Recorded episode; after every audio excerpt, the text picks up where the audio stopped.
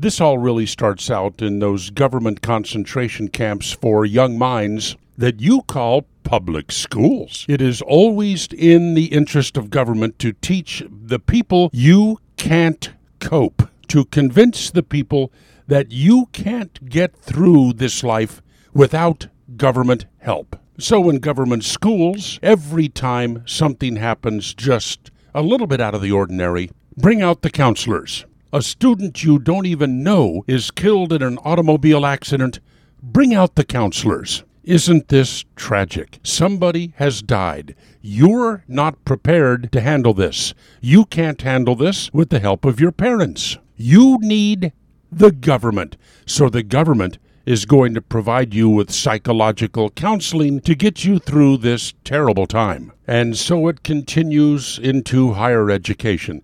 Somebody wrote Trump 2016 in chalk on a sidewalk. We have psychological counseling ready for you to help you get through this horrible, horrible incident. And now in Berkeley, a conservative is going to speak on our campus? An Orthodox Jewish conservative?